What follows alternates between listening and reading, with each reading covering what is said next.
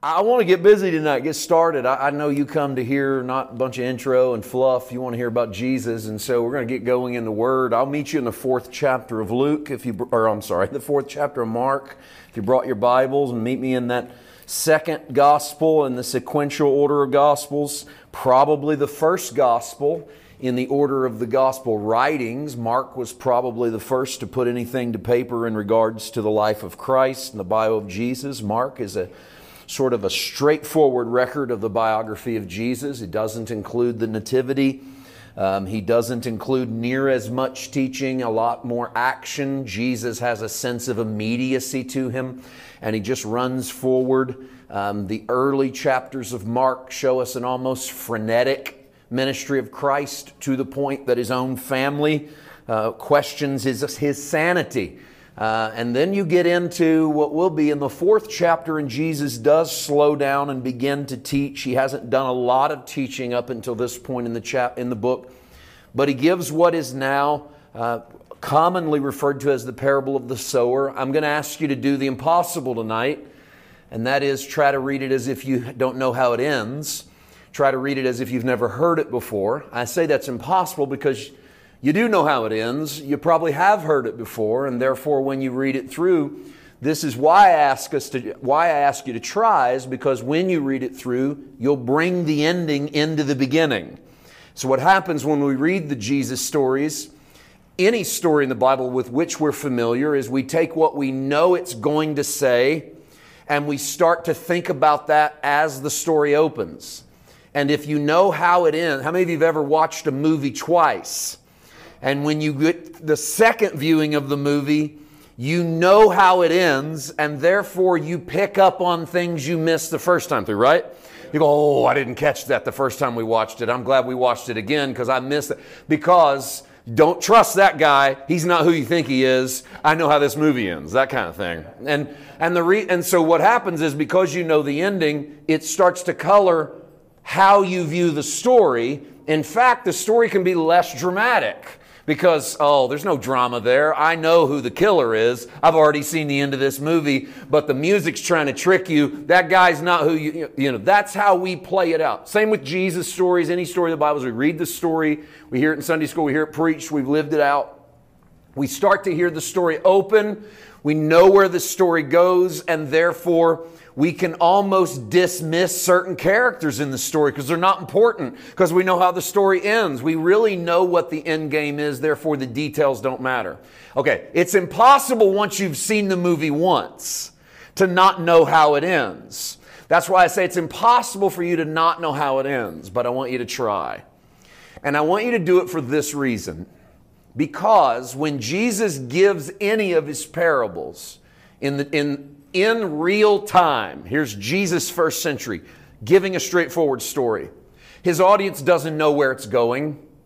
His audience doesn't have the benefit of the cross, the resurrection, and the ascension. They don't have the benefit of the day of Pentecost, and they don't have the benefit of the writings of the Apostle Paul. And they can't take all of the stuff that's going to come at the end of the New Testament and squeeze it psychologically into the stories that Jesus tells in the New Testament. Prime example, prodigal son, guy with two kids. They both want their inheritance. The youngest runs away to a far-off country, slops hogs, wants to eat of its food, says, I believe I'll go home, be as one of my father's hired hands. He comes home, gets shoes on his feet, ring on his finger, robe on his back, kill the fatted calf. Dad has to go out and meet the older brother and convince him to come in. Because you know of the cross and the resurrection and the ascension and the day of Pentecost, and you know the writings of the New Testament, you know that according to Galatians, we're not servants, we're sons. So when you see that kid decide he's going to go home and be a slave, you filter Paul right into the story. And then you know that you cannot be made righteous based upon your performance, because it's not works that does it, but it's God's grace. Therefore, when you read about that elder brother, you go, this kid needs a good theology lesson because he's out here in the field thinking he can earn his father's love. None of Jesus' crowd had the book of Galatians. None of Jesus' crowd had the ideas of new covenant, sonship over servanthood. What in their mentality, it's hard to imagine who they thought they were in the story. but they knew some kids who had run away from home and were having a hard time having a relationship with their parents. And so maybe the younger brother becomes that kid down the street they heard about that can come home if he wants to, because maybe there is love there. There's probably 1,000 ways you could interpret that story, but we get trapped because we can only interpret it one or two ways because we have the rest of the Bible. So when you read the Bible, sometimes you have to take a step back and say, what would happen if I had not already had brother so-and-so tell me what this story means? What would happen if I hadn't sat through 3 Sunday school classes on this story? How might I view this? And a lot of times we won't do that because we don't trust ourselves. We don't trust ourselves because in some circles we were taught not to trust ourselves.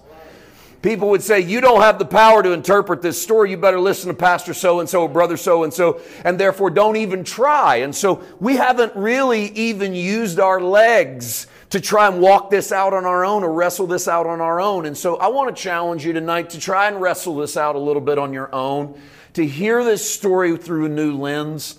And I'm not a big smash down the walls deconstruction guy.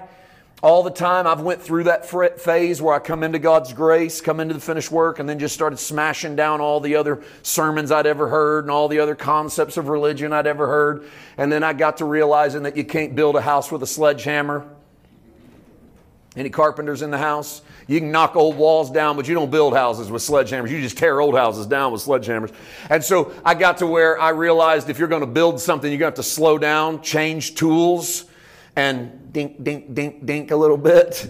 And so dink, dink, dink on the nail a little bit drives a new nail into the wall where you can put a new wall up. So I'm not here tonight to try to smash down other interpretations of the story only. And we might knock a wall down, but we got to reconstruct something worth putting up in its place and something we can wrestle with. And as I told you last night, what I always try to do is end up with a thought, not 12 thoughts. But a thought you can sink your spiritual teeth into and walk out that door and say, what is it that I learned? If I learned 10 things tonight, what is it one thing I learned that I can really wrap my mind around? And that tonight will be where I think this story takes you, is landing in that spot. So let's look at Mark chapter 4, verse 1. And I want to read through the story the way that Mark tells us that Jesus told it. And I want to do exactly what Jesus did, and that is read it with no explanation. Because how many of you realize that the first time Jesus told the parable of the sower, he did not explain it? So I want you to imagine you have no idea what this story means, and he begins to teach by the sea, and a great multitude is gathered to him so that he got into a boat and sat in the sea, and the whole multitude was on the land facing the sea. And he taught them many things by parables and said to them in his teachings, "Listen, behold, a sower went out to sow, and it happened as he sowed that some seed fell by the wayside, and the birds of the air came and devoured it. And some of it fell on stony ground where it didn't have much earth, and immediately it sprang up because it had no depth of earth. But when the sun was up, it was scorched, and because it had no root, it withered away. And some seed fell among thorns, and the thorns grew up and choked it, and it yielded no crop. But other seed fell on good ground, and it yielded a crop that sprang up, increased and produced some 30-fold, some 60, and some 100. And he said to them, he who has ears to hear, let him hear." This is a phrase that Jesus will also use in the book of Revelation, 2nd and 3rd chapter, when he will preach to the 7 churches at Asia. You realize it's Jesus who preaches to the 7 churches at Asia. The longest recorded sermon outside of the Sermon on the Mount is actually Jesus' sermon to the 7 churches of Asia in the early part of Revelation. And every one of the 7 churches, 7 being the Hebrew number for perfection and completion, meaning Jesus is speaking to the entire body of Christ across time. That's why there's 7 churches, not 8, 7 churches, not 6. The entire church across time, what does he say at the end of every letter? He who has ears to hear, let him hear what the Spirit says to the church. And so the same Jesus in Revelation tells an agricultural story in Mark chapter 4, in which he gives a sower going out, casting seed out, and it landing on 4 types of ground, and the birds are picking it up, and the rocks are choking it out, and the thorns are choking it out, and the good ground is producing 30-fold, 60-fold, 100-fold fruit. But Jesus explains nothing, turns to the crowd and says, "It's not given for you to know the secrets of the the kingdom. This is why I speak to you in parables. For as Isaiah said, you have ears to hear, but you don't hear. He said, I'd like for you to be able to hear, but you're not going to be able to comprehend. And then he moves on. And this isn't enough for the disciples who really want an explanation. And so I know that we need an explanation too, and I've already asked you to do the impossible, and that's act like you don't have an explanation and act like you don't have any idea about where this seed goes. And if you'll play along with me on that for just a moment and not have any idea what this story is about, then you're really, really getting close to standing there in the first century going, what in the world is a carpenter from Nazareth doing telling me story about a dude that throws seed? Most of it doesn't even seem to grow, and that which does grow, I don't even know what he's talking about. And so that's where we land, and that's where the early church would have had to have landed and say, what is it that Jesus means when he says this? So I want to pause. I want to shift gears, and I want to take you elsewhere for just a moment in what is going to look like we are running into left field. But I've done this before a time or two, and I promise I know how to get the train back to the track. So if you'll trust me for a moment, we're going to run away to a verse that doesn't appear has anything at all to do with the parable of the sower. I want to take you to John chapter 1, all right? We're going to stay in the book of John for two different passages, and I want to use these as complementary passages. They're going to appear as if they have nothing to do with our story. But then I think the light will begin to shine on something that is absolutely the key of unlocking the parable of the sower. And we're going to start in John chapter 1, beginning in verse number 1. In the beginning was the Word, and the Word was with God, and the Word was God. Watch this very important pronoun to kick off the second verse. He was in the beginning with God. He seems like the wrong word. Let's reread verse 1. In the beginning was the Word, and the Word was with God, and the Word was God. Our minds think it should say it was in the beginning with God, but John doesn't say it was in the beginning with God. John says he was in the beginning with God, which lets us know there was someone else there with God. He was in the beginning with God, but John doesn't name a person. He calls it this strange word in the Greek that has this multiple, almost rainbow definition that stretches all the way back to Aristotle. This Greek word logos. In the beginning was the logos, and the logos was with God, and the logos was God. And stretching hundreds of years back into Greek literature is a word that has so much, it drips with meaning. It's way more than just words spoken. But it is the essence of meaning itself, that everything that you can conceptualize is wrapped up in the best word we can come up with, logos. That inside of that is this, the answer to this question. What is the meaning of life? That's a great rhetorical question. People like that. What's the meaning of life? And people go, well, Jesus is the meaning of life. But if you ask it in the Greek tongue, you might have ended up with logos. It's the best thing we know. It's the essence of everything that matters. And John flips the script, takes their word and goes, no, logos isn't an it. Logos is a he. He was in the beginning with God. And then he doubles down and he turns the creative act into the act of the he. Not just God, but the Logos. Because verse 3, all things were made through Him, and without Him, God made nothing that was made. Did you catch that? I know I inserted the word God there, but I wanted to differentiate between the two He's. Without the Logos, God wouldn't do anything. Without the essence of who He is, God could do nothing. And you say, well, what is the essence of who He is? And then you sneak down to verse 14, and John clears it up just a little bit. And the Word, Logos, became flesh and dwelt among us, and we beheld His glory, the glory as of the only begotten of the Father, full of grace and truth. Now let me ask you this, your good Bible students, who is being referenced in John chapter 1, verse 14? Who became flesh, dwelt among us, and showed us the glory of the Father? If that is Jesus, then the same Logos word of verse 14 must be the creator of verse 3. He must be the he of verse 2. And he must be the Logos of verse 1. Would you agree? Yes. In the beginning was the Word. Who's the Word? Not what's the Word. Who's the Word? Jesus. Go to John chapter 12. In John chapter 12, Jesus is visited by a group of Gentiles. We worked with Gentiles last night, if you'll recall, when we talked about Elijah and Elisha going to the widow of Zarephath and going to Naaman the Syrian, and how God tells you that you don't get to tell him who qualifies for his love.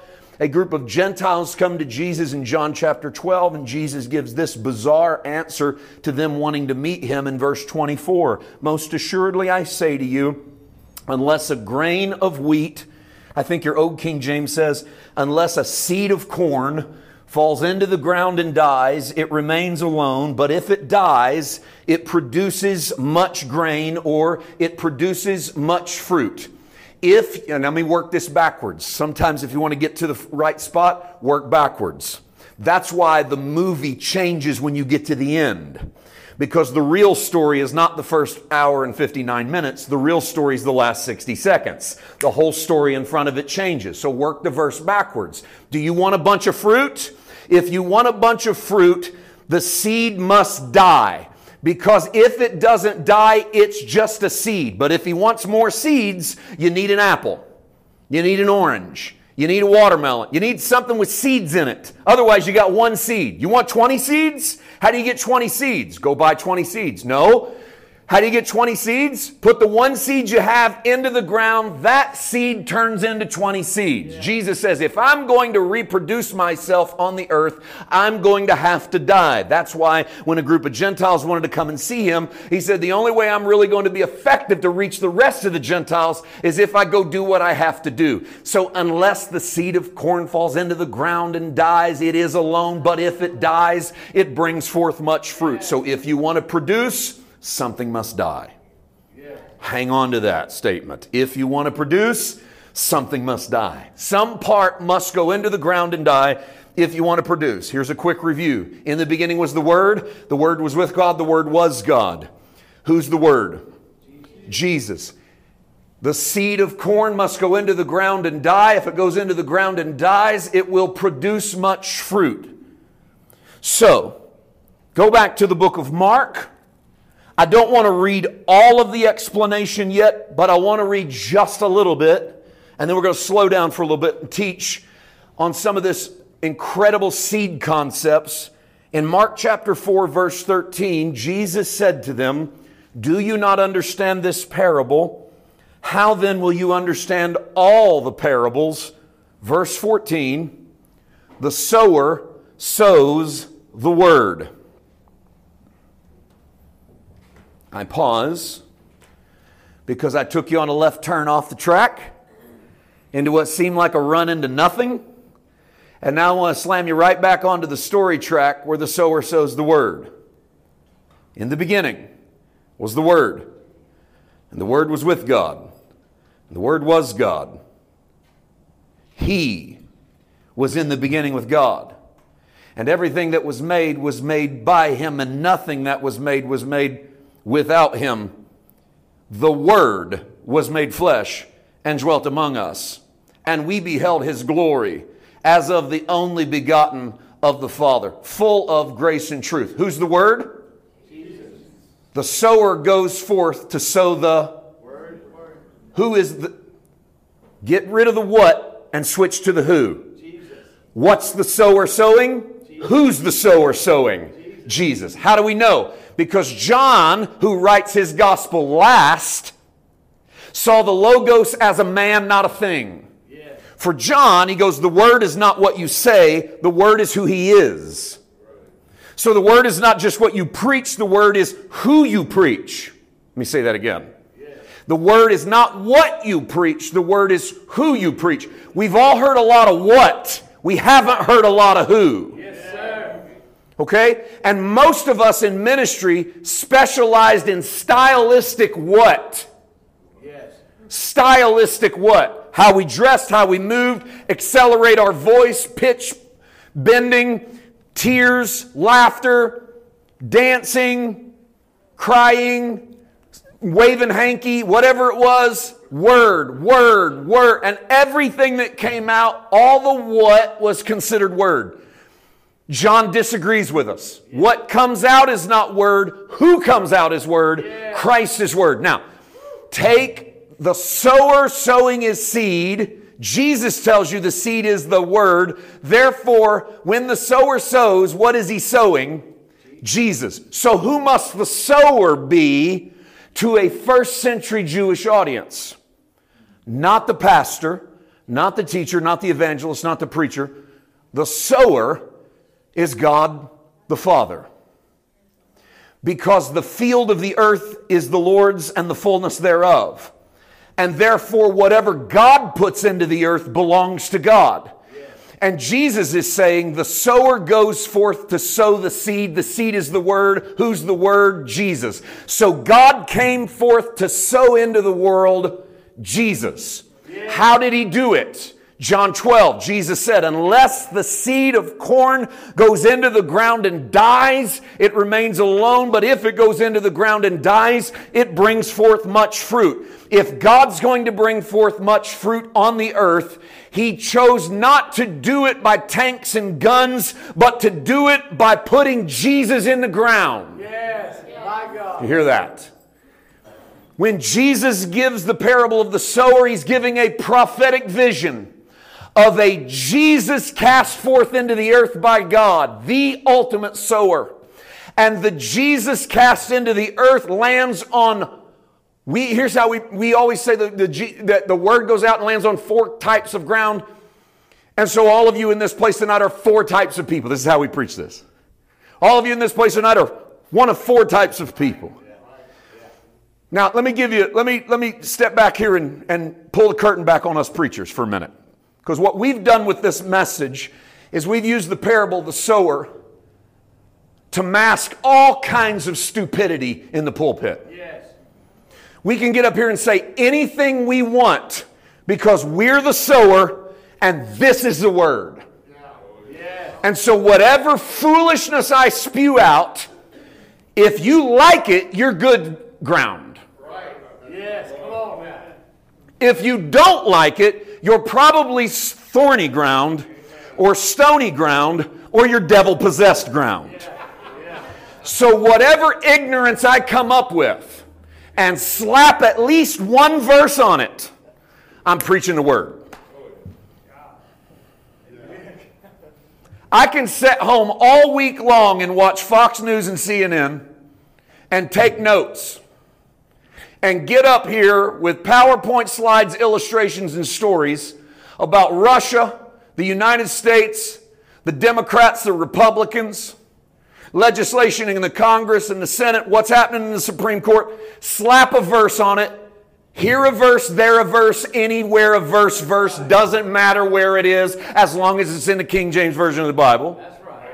Slap a verse on it. Call myself the sower, it the word, and you the ground. And guess who loses in the sermon?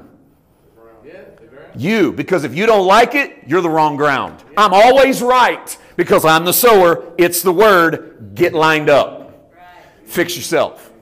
You get to the end of the sermon, you go, if you got a problem with this, bless God, it's probably because you're thorny ground, or it's probably because the devil's been feeding in your garden, or it's probably, man, I've preached all that stuff. I've been Mr. Sowing of Seed, and the seed's the word, whatever sermon I preach. And I missed that in the beginning was the word, and the word was with God, and the word was God, and he was in the beginning with God, and he was made flesh. And so if Jesus then turns and says, hey, Paul, the sower that sows the word is the seed. You don't get to claim to be the sower, and you don't get to claim that whatever foolishness comes out of your mouth is the word. So when Jesus gives the parable of the sower, he is introducing the world to the, not the concept, he's introducing the world to the reality that Jesus, hear me on this, hits every soil known to man. Yeah. And God did it. Yeah. When God puts Jesus into the ground, and the seed of corn must go into the ground and die, when he throws Jesus at the earth, he misses no ground. Right. He hits wayside, rocky ground, thorny ground, fertile ground. Jesus has covered the field. Yes. It is not my job to cover the field. Jesus covered the field. Yes. The parable of the sower is a father who wants a crop badly enough to plant the best seed he has into the ground. And the best seed that God has is not a clever sermon by me. The best seed that God has is His Son. God wrapped in human flesh, and the logos, the meaning of existence, became flesh and dwelt among us, and we beheld His glory as of the only begotten of the Father, full of grace and truth, because the logos is the very grace, the very truth, the very essence of God. And if you want to see what it looked like, look at Jesus. And when you look at Jesus, you see God. And when you see God, you look at Jesus. And that circle just keeps going and going. And God, wanting you and I to feast on His Jesus, cast His Jesus into the earth. Yeah. And Jesus says, so the sower casts his seed, and the seed is the Word. The beautiful part about the parable of the sower, then, is that the seed hits everyone. That Jesus does His work on every single heart that ever lives. Yes. Yes. All ground. Yes. Got a little bit of the seed. Yes. Did you see that? Yes. There's not any part that He throws and misses. Right. And He cast the seed and He missed. I've preached some sermons that missed. I missed the Spirit of God. I missed the voice of God. I preached a couple things I thought would be popular. I preached a couple things I knew. I preached a couple things I didn't. And when I say a couple, I mean a couple thousand. Yes. I've been doing this a while. I've missed a few times. I miss. You miss. The Father doesn't miss. That's right. Yes. And so with Jesus, His plan is complete. With Jesus, His plan is to put Himself into the earth and die, because that's where I'm going, and rise up out of that earth, because that's where He's taking me, and then ascend into the invisible, because that's where I'm going to see the glory of God, in the realm of the unseen, not in the realm of the seen. And so God goes through the steps that I'm going to go through to become the transformed man on the earth. And He does it all in the man, Christ Jesus. This is why we talk about we need to preach Jesus. We're not just talking about a set of principles. Really good guy, a couple thousand years ago, told some good stories. Boy, he sure would have been fun to hang out with. You want to see a nice guy, see Jesus. We're talking about the story of God, the Logos, wrapped in human flesh, goes into the ground to die so that He's not alone, so that God can reproduce Himself on the earth through everyone who believes in His Son, and you go into the ground and die, and you come up in Christ, and then you ascend into the unknown, into the unseen. It starts ascending while you're here, and it finishes ascending when you make it over there. And that's Jesus. And that message is penetrating the earth. Now, you've read the story, though, and you're cheating, because you know all the ground, and you know about the birds, and you know about the rocks, and you know about the thorns, and you're going, I don't know about this Jesus made it everywhere bit, because what about those birds that eat the seed, and what about the rocks that don't let it grow, and what about the thorns that choke it out? But I asked you to try not to. We do it naturally anyway. So let's walk through with Jesus, shall we? Because Jesus takes the story, knowing it's over our head, way past us, and He fleshes out a few details as He's going. He doesn't exhaust it, because He never does, because parables don't exhaust it. But He gives us just enough details that we can work through the story just a little bit with Him. And so that's what we want to do as we walk through this back part of Mark chapter 4. So let's go back into the explanation. The sower, verse 14, sows the word. And these are the ones by the wayside where the word is sown. And when they hear, Satan comes immediately and takes away the word that was sown in their hearts. I want to stop right here for a moment, because I want to work a little bit on the seed, and I want to work a little bit on verse 15, because Jesus gives us a very unequivocal definition of what the birds are. And this is kind of unfair to birds, to be honest, because you remember early in the story, before he explained it, Jesus said the seed hits the wayside and the birds of the air come down and they eat from the seed. And then Jesus says this, that the birds are Satan. And so a very unequivocal definition of, or a title of Satan is given, while no actual definition of Satan is given in this text. The Hebrews would have called this character Ha-Satan. Actually, two words in the Hebrew, H-A and the word we translate as Satan. And Ha-Satan meant the Satan. Satan meant accuser and or adversary, the one that fights against you, and therefore the Ha-Satan would have always been the accuser. Now, anytime you start to introduce this character, we all have imagery. There's ways of thinking about Satan, what he looks like. I'm not here to either prop those up or knock those down. I will leave it exactly where Jesus did. There is an adversary that fights against the Word. And who's the Word? Not what's the Word. Who's the Word? Jesus. And so there's an adversary that comes in to pluck up and pluck out what Jesus is meant to accomplish. But here's what I love about the fact that Jesus chose birds. And how many of you believe Jesus knew what he was doing and did stuff on purpose? Like, he doesn't stumble into a story, get to the end of it and go, guys, you know what? I should have told that better. If I was using my head, it wouldn't have been a prodigal son. It'd been prodigal daughter, or, something like that. We don't ever see Jesus and him elbowing him going, got that one wrong, didn't I? No, there's a reason why he lays stories out the way that he does. And Jesus has birds coming and eating seed. Birds eat seed, but what do birds pass when they eat seed? Seed. This is why a tree grows in your yard that never grew in your yard before. Like, there's no maple tree in my yard. How did that maple tree begin to grow in my yard? There's one, 4 doors down in my neighborhood, but there's not one right here. And you might first think, well, some sort of pollen got in the wind, blew it in, landed in my yard. But all those little birds you've been feeding at the bird feeder, they don't just eat, they go to the bathroom. That's right. And they pass seed wherever they go. And the point is this, I believe, that Jesus chooses an animal that carries the seed into another place, not so that we'll see Satan as carrying the seed, but so that we'll realize there's no way to stop Jesus. Yes. Yes. That even when the enemy shows up thinking he shuts down the good news of who Jesus is, all he really does is watch Jesus materialize on the other side of evil and say, I'm still here. The church is still here. My Father is still full of love. You may have your violence and your wickedness and your hatred and your anger and your darkness, but light always somehow finds a way.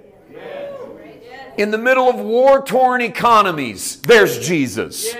In the middle of poverty, there's Jesus. In the middle of prostitution and abuse and rape and molestation, boom, there's Jesus. And you go, how did Jesus show up there? Nobody brought a tract or a Bible or turned on YouTube where someone was preaching. I'll tell you how Jesus made it there. Because there's not a bird in the cosmos that can stop the seed from making it to where it's supposed to go. And it's not my sermon and your sermon. It's Jesus. Yeah. The Father cast Jesus into the ground, and the enemy's been trying to swallow up Jesus ever since. In fact, Satan viewed the cross as his first great victory. He silenced the Lamb. Right. And then 3 days later, the stone rolls away. And the bird lands outside of Jerusalem. And the seed grows. Yes. And here comes Jesus. And so the very first ground that Jesus, that looks like the wayside where nobody hears about him, is Jesus saying, even when it looks like my dad doesn't win, my dad wins. In fact, my dad makes a habit of winning when it looks like he loses. Yes. Heads up, disciples. Anytime you think I've lost, think again. Yeah. What looks like a loss is the way my dad wins. Yeah. So that's why Calvary becomes this important moment of which a man dies at the hands of power, and God chooses to win through dying at the hands of power. And guess what? God hasn't changed how he wins. Yes. This is just a side note. I just want to toss this in for your perusal. Nothing screams at us as loudly and gets ignored more than the ascension of Christ. Like, people, we don't preach the ascension in the church. We preach the nativity, and we preach the miracles, and we preach the cross, and we preach the resurrection.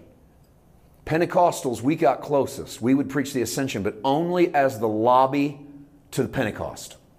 Yes. That's the way we'd preach it. Yes. We'd put Jesus going up into the heavens in Acts 1, simply so we could have him say his words of Acts 1:8. Right. Go tarry in Jerusalem, be endued with power from on high. Yes. And you shall be witnesses unto me in Jerusalem. The ascension was just a prelude. But the reason why I think sometimes, and I'm off in the weeds here for a second, but can you just hang with me? Are we good with it? I'm not on the sower, I know. And you're going, what's this got to do with the sower? And I'm going to admit, very little. It's got very little to do with this story, but it has something to do with just something that's been stirring in me. We don't preach the ascension because it doesn't line up with our drama. Jesus isn't supposed to disappear. He's supposed to come out of the tomb and wreak havoc, because that's what you do when you win, yeah. Right? You show up and you go all Liam Neeson on those guys, yeah. Right? Yeah. You go back to Pontius Pilate and you show him your nail scars and you go, look at this big boy. Yeah. You thought you had me? Hey, Pharisees, get in here. Hey, Herod, you wanted to see a miracle the other day and I wouldn't give you one? I saved it. Let me show you what I got. That's what we want so badly. We want Jesus. And that's why we get excited at literalist interpretations of the book of Revelation. Because we think at the end of the Bible we finally get it.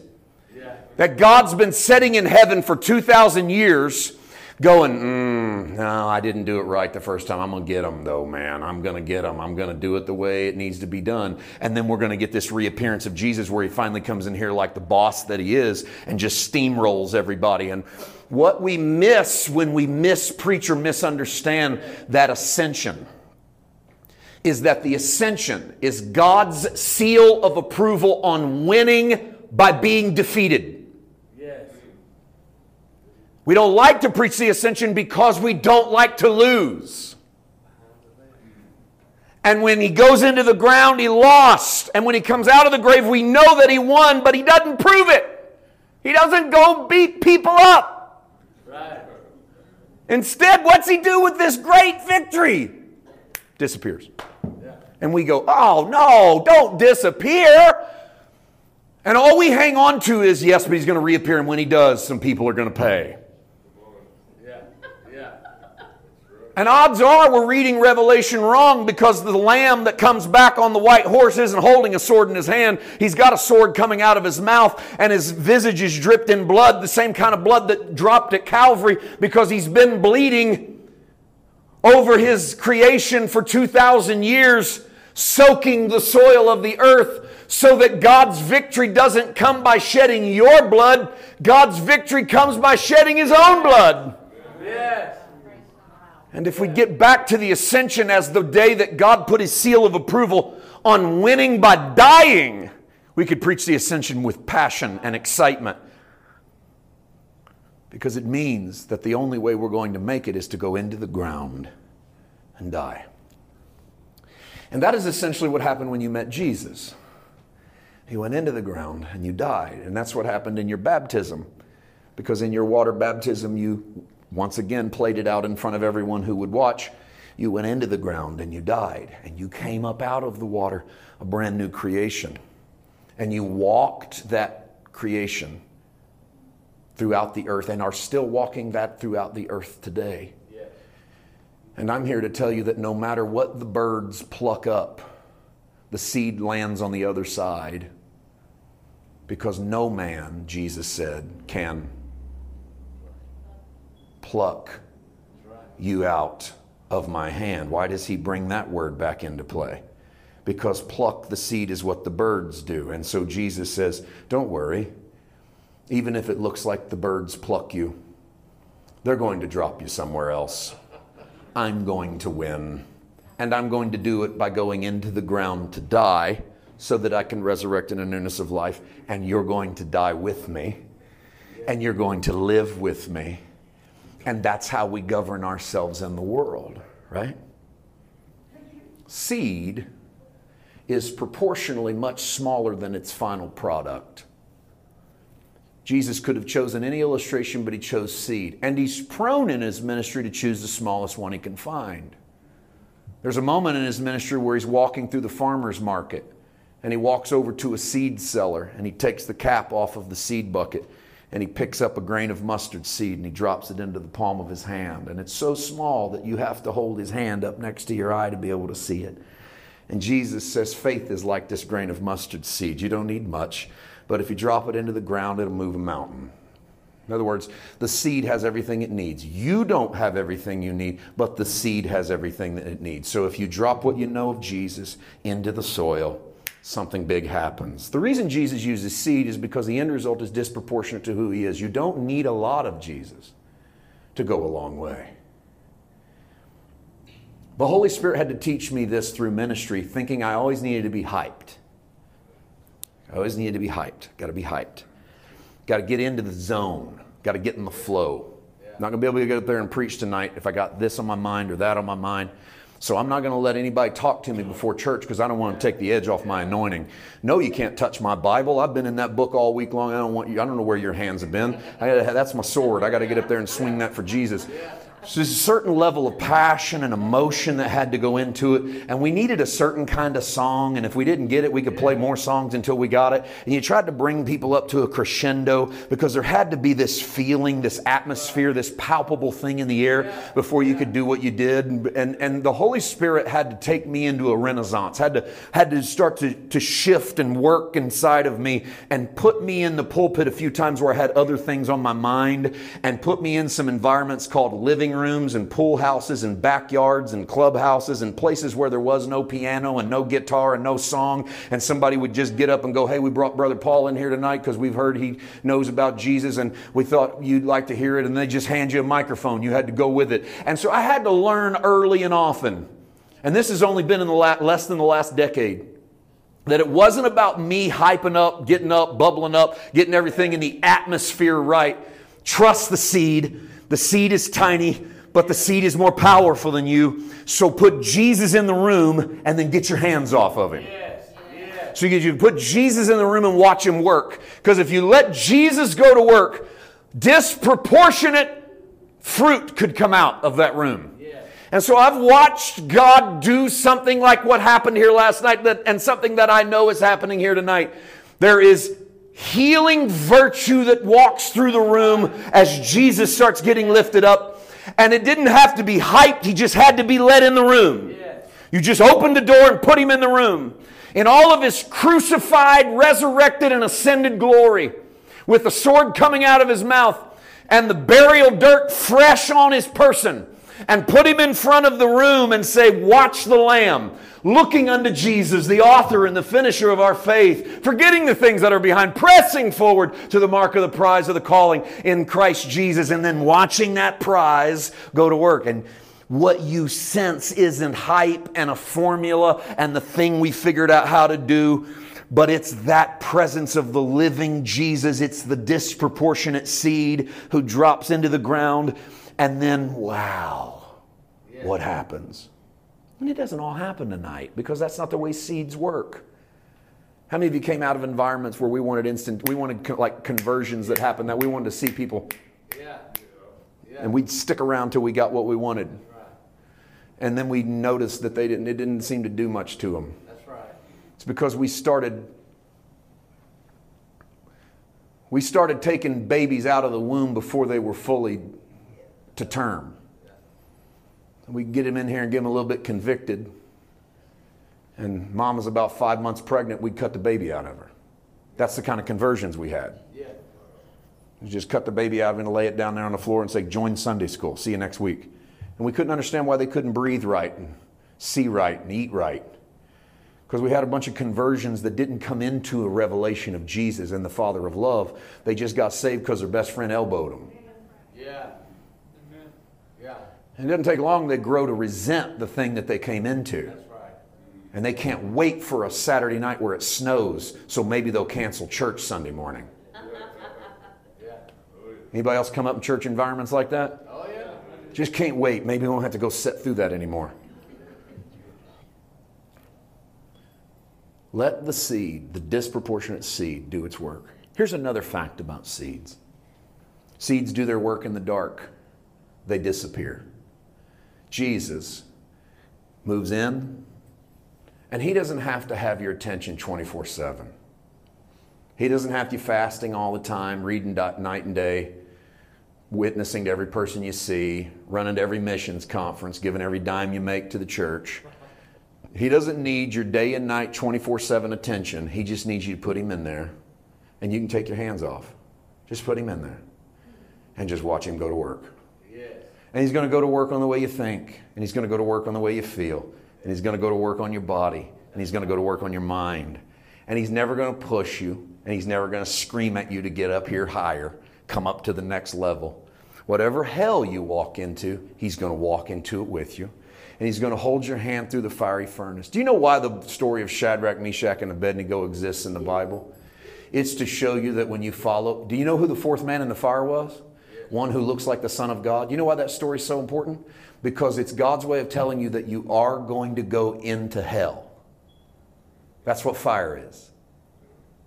And that you're going to do it while you're alive. Yes. And that he's going to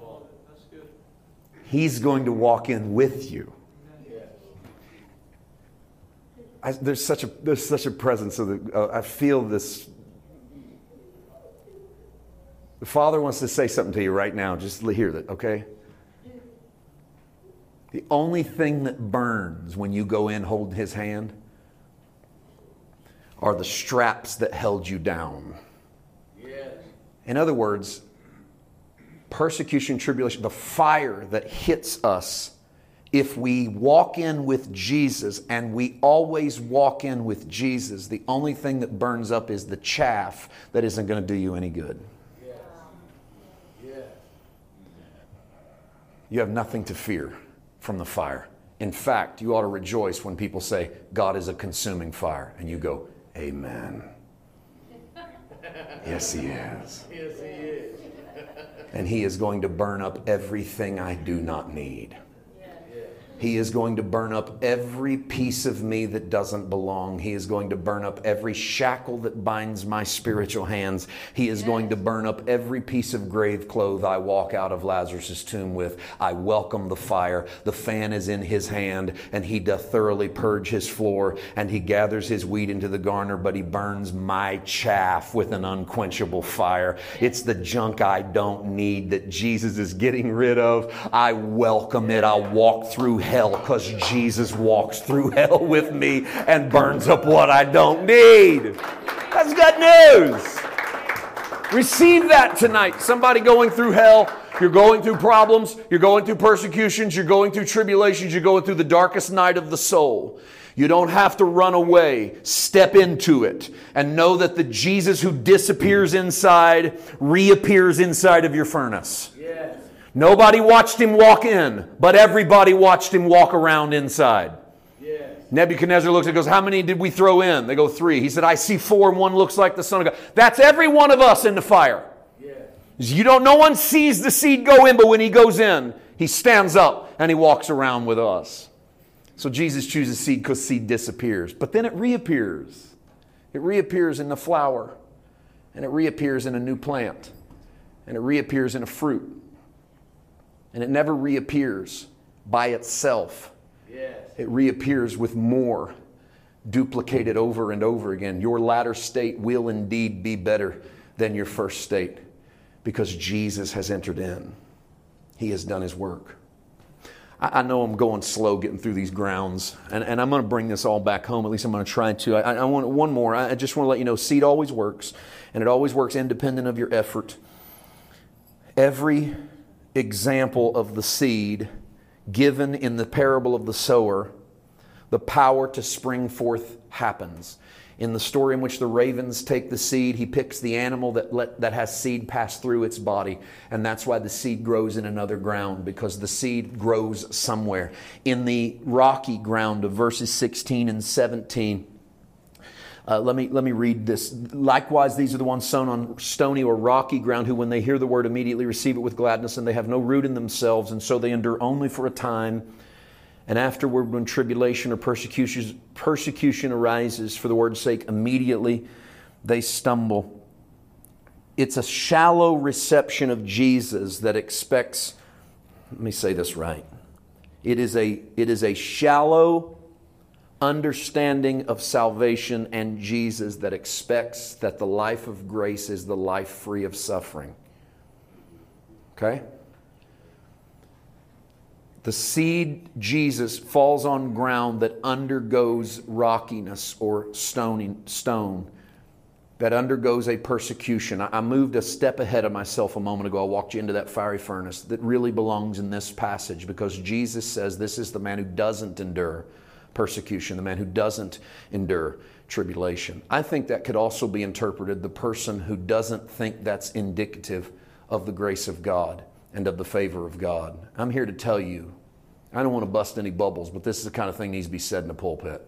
Life is suffering, even for believers, especially for believers. Life is suffering. You go, yeah, but I'm a grace person, and I just believe in the favor of God. Well, good luck believing in the favor of God that excludes suffering, because suffering happens.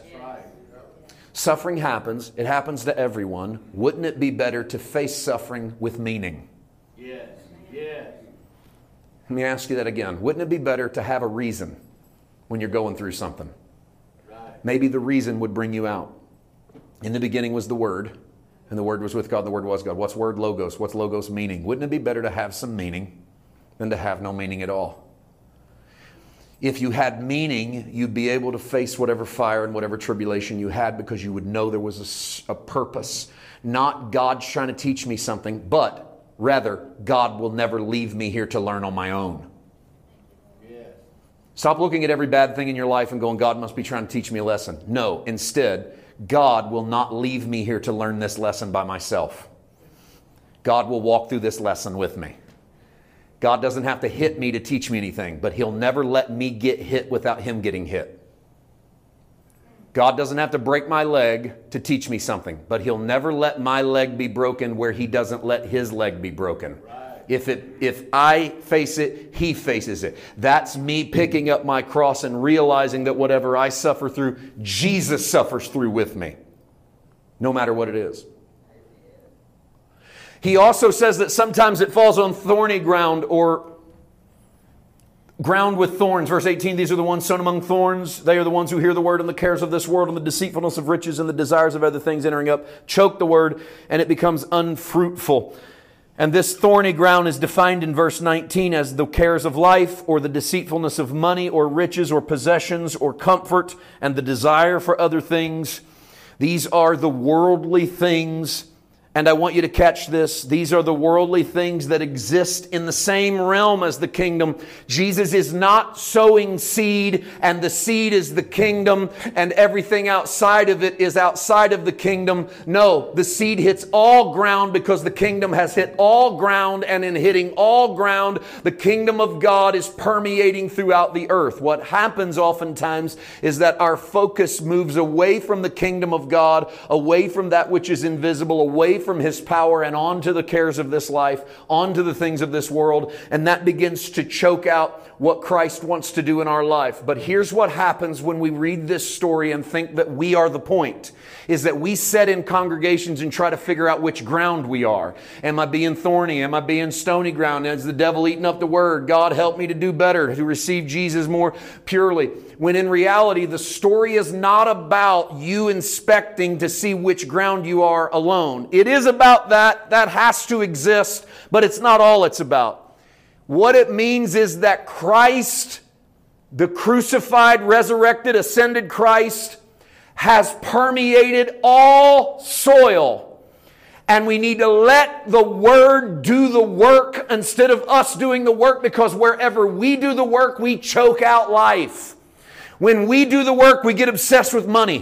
When we do the work, we get obsessed with the cares of this life. When we do the work, we get obsessed with persecutions. We get obsessed with the news. We get obsessed with politics. We take our focus off the fertile soil of the Christ that lives in us, and we try to go to work as a good gardener. And all we do is interfere with the work of grace, because we keep incorporating more and more and more of our stuff into the message until there's nothing left of Jesus.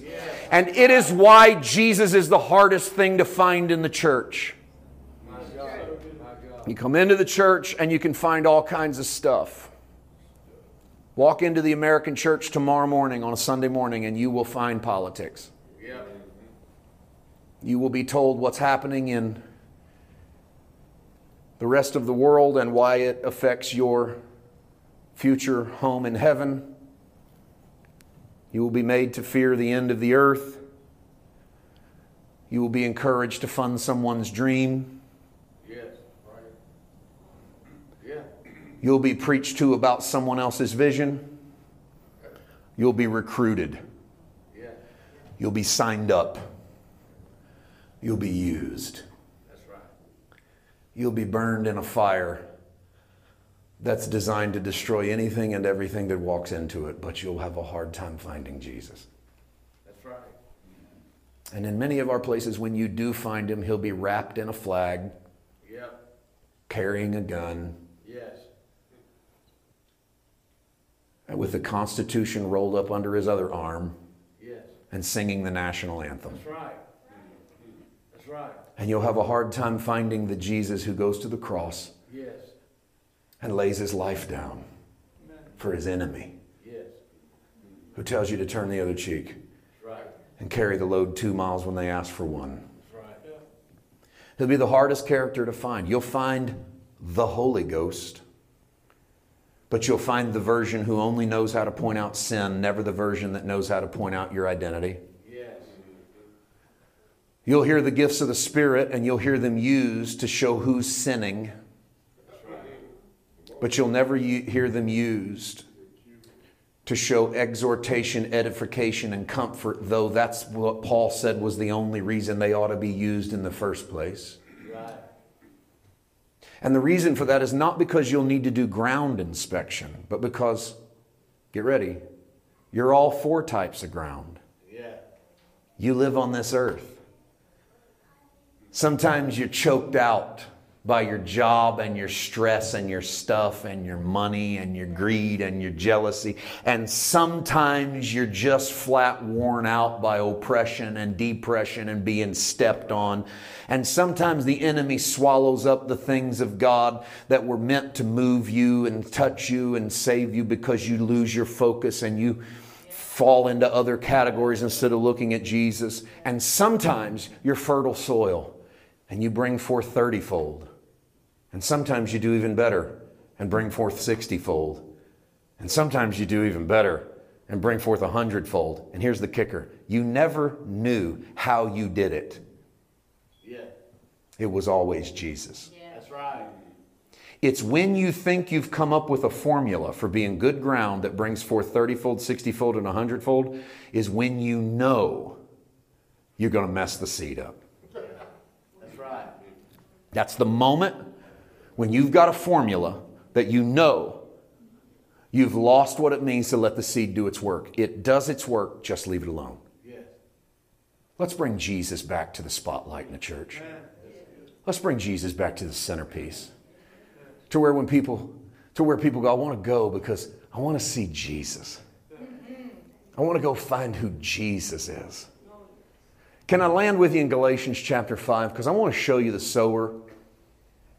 You remember what I told you earlier? The reason why we often read that story is because we already know where it's going in the New Testament. Okay, well, let's go there real quick, all right?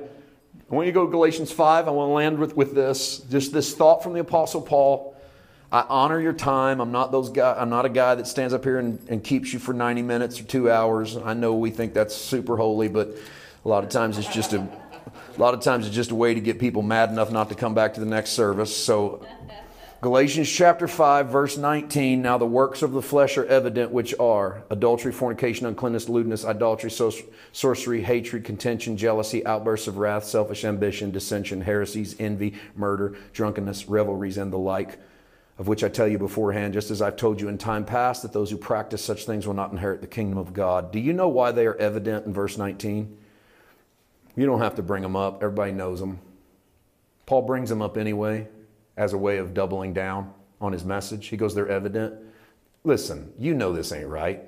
You know adultery. You don't have to reread them, but I'll run through them for you again. You know these are wrong. You don't need me to get up here and tell you know how wrong they are? Adultery, fornication, uncleanness, lewdness, idolatry, sorcery, hatred, etc., etc., etc., etc. Paul goes, it's evident that they only came out of you. They didn't come out of God. That's what he means by your flesh. By the way, your flesh is not some cosmic thing that demons are running. It's everything you put your hands to, even if you think it's spiritually good. Have you ever asked yourself why in John 15, Jesus says, if a branch brings forth good fruit, my Father prunes that branch so it brings forth better fruit? Why does he prune branches with good fruit? Because a lot of us are doing good things that aren't bringing forth the fruit of the Spirit. Oh, it's bringing forth stuff, but it isn't what he wants. And so it's good, it's churchy, it's holy, it's moral, but all it is a work of our effort and our flesh, and it's why we end up with, selfish ambition at the end of verse 20. See, nobody gets up in the pulpit and preaches against that one. I mean, idolatry, sorcery, hatred, uncleanness, adultery, fornication, lewdness, bless God. All these are of the devil. Nobody mentions selfish ambition. You want to know why that's in there? Because that comes out of good. Wow. Yeah. That comes out of trying to do good. I just want to do good for the kingdom. And a lot of times it's I want my face on a billboard. Yeah. We just want to build something for God, but we really just want to be known as the pastor with 3 churches. Yes. Yes. And you go, yeah, but it's really good. I know. That's the problem. It's me sticking my hands in the garden to try to help the seed grow. And it's selfish ambition. And so there it is. But the fruit of the Spirit, verse 22, is love, joy, peace, long-suffering, kindness, goodness, faithfulness, gentleness, self-control. Against such there is a law. Why doesn't he say they're evident? He says the flesh ones are evident. Why does he say the fruit of the Spirit are evident? Because every one of them is invisible. Love, joy, peace, long-suffering, kindness, goodness, faithfulness, gentleness. I don't mean they stay invisible. I mean you can't put your hands on them. You can't put your hands on joy. You can't put your hands on peace, but you know it when you see it. Yes. You can't put your hands on love, but you know it when you feel it. Right. You can't put your hands on self-control, but get around someone with self-control. They'll be so odd that they'll stick out. Yes. Get around the non-retaliatory response, and you won't know what to do with it. It's not evident. Where'd that come from? I don't know. Why? Because it's not evident. You want to know where it came from? The disproportionately sized seed who dwells in the dark and does its work when you get your hands off of it. That's letting Jesus be your love, your joy, your peace, your gentleness, your kindness, your goodness. Against such, there is no law. I don't know how to stop you, Paul says. The law's designed to refrain you. Against that stuff, there's no law. There's no limits to how big your joy could get. Yes. There's no limits to how much peace you could have. There's no limits to how much love you could walk in. The seed is disproportionate to the end result. Against such, there is no law. Why is it that joy is a fruit of the Spirit, and a lot of us have never met a Christian with any of it? Now I got another question for you. Why is it that some of our heroes who were quote unquote full of the Holy Ghost had no joy if joy is a fruit of the Spirit? Yeah. Are we sure they had the Holy Ghost? Yeah. Yeah. Let me tell you, they were full of it. It just wasn't what they thought they were full of. There's no way around this, folks. The seed hits all ground. Yes. The seed hits all ground. Let the seed go to work. This is going to start to come out. That's right. Amen. So what's the takeaway? Jesus hits all ground, which means he has hit my ground, which is sometimes thorny and sometimes rocky, granted, and sometimes it's good. But I mess it up. I make it so when I put my hands into it. If I could learn to let Jesus be in me, what Jesus is, oh, what I might be. Against such there would be no law, no limits. You want to see limitless Christianity? Let the Holy Spirit do limitless work from just a little bit of Jesus. You don't have to know much. You don't have to have a lot of scripture memorized. You don't have to know Greek and Hebrew. You don't have to know how to quote the Bible frontwards and backwards. You just presented Jesus. The Word is Jesus. A little goes a long way. Yes. Try it out. Try it out. Just a little Jesus goes a long way. Father, thank you tonight for the Word. What a spectacular journey. Father, tonight I have sensed you working in such a powerful way, and I just want to get out of the way. Let you do what you do. Specifically tonight, Father, I think we stepped into the heartbeat of this sermon when we walked into the fire, and we know that you walked in with us. Somebody here tonight needed to know that the fire doesn't mean they've lost their way. It means they're right where they need to be. The fire doesn't mean they're in the wrong room. It means they're in the right room, and the seed nobody could see is about to go walking around with them in the middle of that fiery furnace. Burn off of us whatever doesn't need to be there. We pray you do your work in Jesus' name. Amen.